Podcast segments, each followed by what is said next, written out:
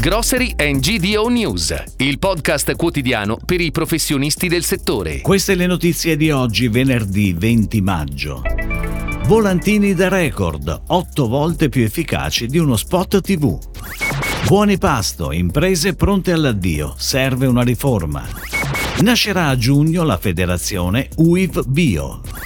Formaggi, nelle relazioni tra GDO e fornitori è tornato il sereno. Granarolo punta sui prodotti proteici.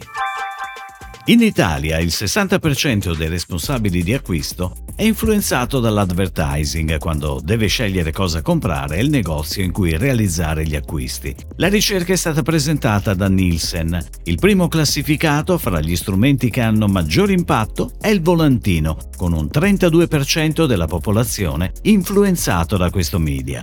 Seguono la pubblicità online 10%, l'autovomo e la pubblicità su carta stampata 6% ciascuno e gli spot TV fermi al 4%. Il numero di persone influenzate dai volantini nel processo di acquisto risulta quindi 8 volte superiore a quello influenzato dagli spot televisivi. Anche a livello di coinvolgimento i volantini garantiscono un tempo di interazione molto maggiore rispetto agli spot televisivi. Ed ora le breaking news, a cura della redazione di gdonews.it.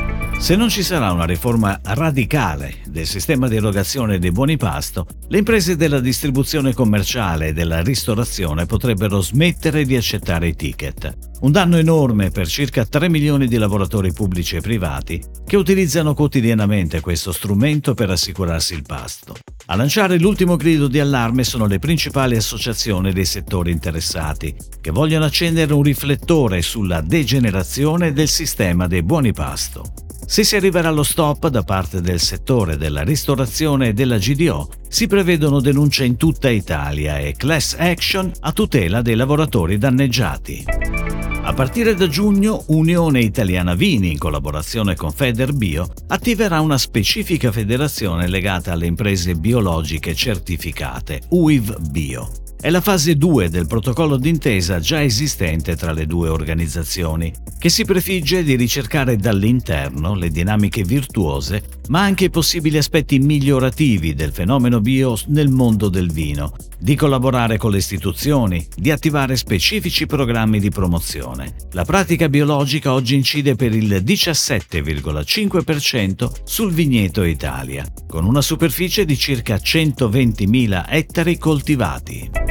Produttori di formaggi e buyer fanno i conti con uno scenario inedito e difficilissimo. Inizialmente sono state messe alla prova le relazioni commerciali fra le due parti, per lasciare poi spazio ad un'atmosfera più distesa di dialogo.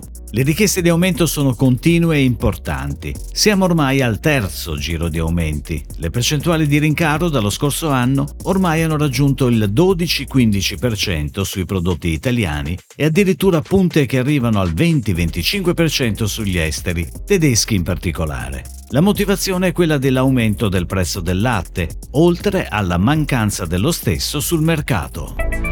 Granarolo acquisisce il 51% di White Seeds, startup specializzata nella vendita di prodotti proteici, adatti agli sportivi e miranti a garantire un apporto nutritivo ben bilanciato. L'azienda acquisita, nata nel 2019 dall'idea di due giovani, vende attualmente sia tramite canali specializzati come Cortilia e Italy, sia tramite insegne generaliste come Conad e Sigma, sviluppando un fatturato di oltre 100.000 euro. Il gruppo Granarolo, sempre attivo su nuovi prodotti, come i sostituti vegetali del latte e della carne, è anche impegnato nel sostegno di start-up con l'acceleratore multiazienda AgriFood BIC. Si chiude così la puntata odierna di Grocery and GDO News, il podcast quotidiano per i professionisti del settore. Per tutti gli approfondimenti vai su gdonews.it.